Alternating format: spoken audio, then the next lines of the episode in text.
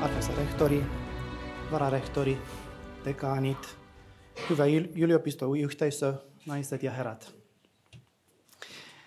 The professorship that I am honored to serve in at University of Turku is in mathematics with a focus on complex systems. I would like to share with you a few thoughts on some of the many facets of complexity. My starting point is the observation that the quest for understanding, disentangling, and managing complexity is of deep general interest in science, technology, and in the society in general. I will make a few brief points in this lecture about how mathematics and computing contribute to this quest, especially in the age of artificial intelligence, dominated by the availability of big data and large scale computations. I will give a few examples on how mathematics and artificial intelligence are used to address complexity in medicine, a field that I am particularly interested in. There is a profound sense of appreciation in mathematics for elegance seen in well organized structures laying at the foundations of complex constructions, or in simple, elementary arguments for why a certain property holds in a dizzyingly diverse array of processes and contexts. Mathematicians even talk about the beauty of a theorem with the same admiration that one may have about the beauty of a painting or of a piece of music or of literature. Paul Erdős, a central figure of modern mathematics, even talked about the book in which God keeps the most beautiful proof of every theorem that some lucky mathematician may catch a glimpse of sometimes, leading to a particularly elegant mathematical argument. Mathematics typically approaches complexity from this standpoint of elegance and tries to untangle it through as simple foundations as possible. This is particularly insightful into the nature of complexity and has had a profound influence on many fields. Professor Moshe Vardi from Rice University recently wrote in the Communications of the ACM about the seductive power that mathematical beauty and elegance has had in science. An example of this type of influence is in medicine, in the systems based approaches to understand complex diseases and to identify new drug targets. The idea is to combine different types of biomedical data, molecular details, clinical information, pharmacokinetic drug target data, into comprehensive disease networks. These networks may then be analyzed in the framework of graph theory to identify special topological motifs, such as highly connected nodes, nodes that are unusually close to a certain part of the graph, nodes that are traversed by a disproportionate number of paths in the graph, or edges that are key to its connectivity. The search for these mathematical motifs pinpoints areas of potential clinical significance for understanding the basis of complex disease and or for suggesting new potential drug targets. There is no a priori reason why nodes with special mathematical properties should be clinically significant, and yet this works well. Successful examples include the identification of biomarkers for different types of cancer type 2 diabetes, and neurodegenerative diseases. Another example of the mathematical approach to complexity is in the study of computational complexity in theoretical computer science. In understanding the borders between solvable and unsolvable problems, between feasible and impractical solutions, and between correct and incorrect implementations. The problem here is to understand the boundaries of computing independently of its physical implementation, in other words, independently of what kind of processors, memory, or communication protocols one uses to implement computing. Perhaps the most celebrated problem in theoretical computer science is the question whether the computational complexity classes of P and NP are equal. The problem has been listed as one of the seven Millennium Prize problems by the Clay Mathematics Institute each of them carrying an award of $1 million for solving it. The P versus NP problem is an almost 50 year old open problem that's a quest for questions whose solutions may require an impossibly long time to find, but given a candidate solution, one can efficiently check, check it for correctness. So difficult to find a solution, but easy to check any candidate solution. To claim the $1 million award, one can, for example, choose the so-called Hamiltonian path problem of finding a tour through a network of cities that visits all cities exactly once. Some of the connections may be unidirectional. It's obviously easy to check whether a proposed tour does visit each city exactly once. To claim the award, it's enough to prove that finding a tour in an arbitrary network cannot be done efficiently.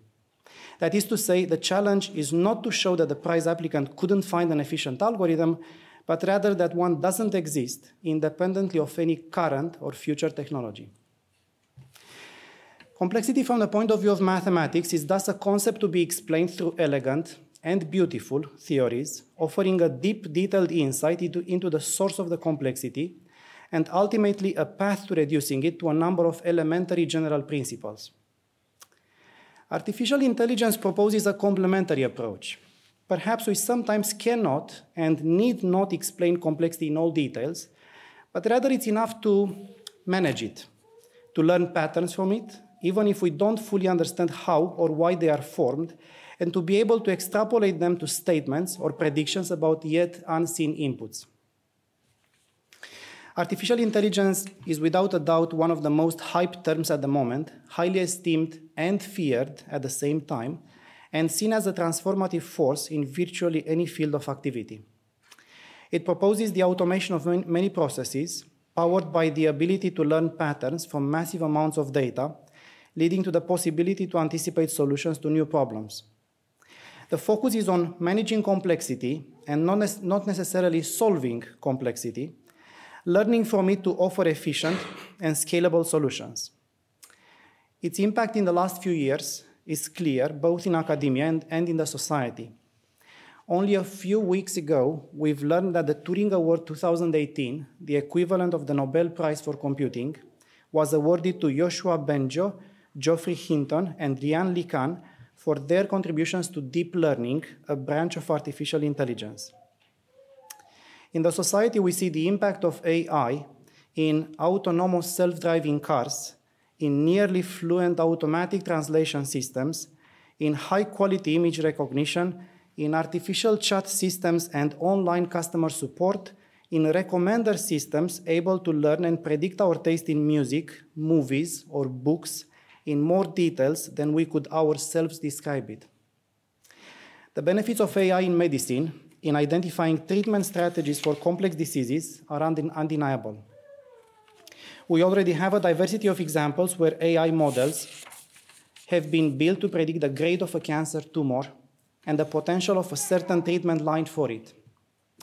My group and I demonstrated recently how a diversity of molecular and clinical data sources may be combined into comprehensive disease specific interaction networks and how they can be used to identify combinatorial drug therapies for those diseases. Our computational predictions for therapy strategies for breast, pancreatic, and ovarian cancer are well aligned with standard clinical treatment lines for those diseases. This opens the door to precision medicine, where molecular, clinical, and image data of an individual patient may be combined to predict efficient therapies, therapeutic solutions uniquely suited for that patient. The way this works is that a patient walks in the clinic and has her molecular and clinical data collected. Her data is then analyzed by AI algorithms with access to data of many other similar patients to identify the most effective therapy strategy uniquely tailored to her molecular and clinical context. This is a particularly exciting avenue of research in Finland where we have top quality biobanks, molecular and clinical data repositories. The opportunities for the medical system as a whole, and especially for patients, cannot be underestimated.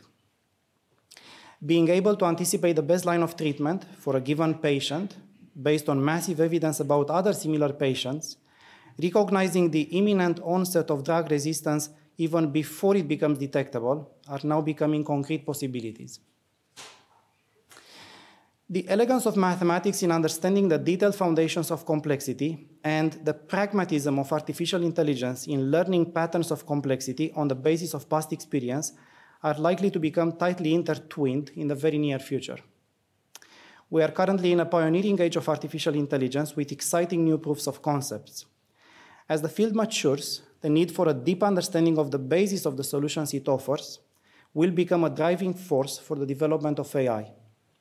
The mathematical backbone of AI will likely strengthen in the future to offer to AI solutions the support needed to improve their practical deployment. Being able to answer why a certain solution is being identified and offering it a mathematical proof companion will be a key factor in the wider applicability of AI and will help to boost the public's trust in those systems. So, how will this work in terms of the mathematics needed in these fields? The AI world for mathematicians is one dominated by graph theory, combinatorics, dynamical systems, statistical models, probabilistic estimates, approximation algorithms. It shouldn't be surprising that all these exciting applications in, say, self driving cars, precision medicine, or recommender systems are reduced by mathematicians to um, equations. It was recognized already by von Goethe about 200 years ago that, I quote, mathematicians are a sort of Frenchmen. Whatever you say to them, they translate into their own language, and then it's immediately something quite different. One last point I want to mention is the future of work and some implications for the education that we are offering it's already evident that the nature of most type of work is being rapidly disrupted by automation fueled by artificial intelligence. There are brand new opportunities in many fields of activities, and this change is likely to accelerate even more in the next few years. New skills are needed that go beyond the classical boundaries of a profession towards understanding and taking advantage of the opportunities opened up by the new age of artificial intelligence. This is not about learning how to use new devices, but rather about understanding how one's own profession is being transformed. This is also not about becoming better or more efficient at what we currently do, but um, rather about maintaining a significant role in the professional landscape of tomorrow. There is a strong need for our educational programs to integrate these opportunities in their own context to help our graduates become fluent in these new skills as they are in those of their own profession. I think that minor subjects and optional courses are no longer enough, and that instead, a deep contextualized integration of computing and artificial intelligence is needed throughout our education. Thank you.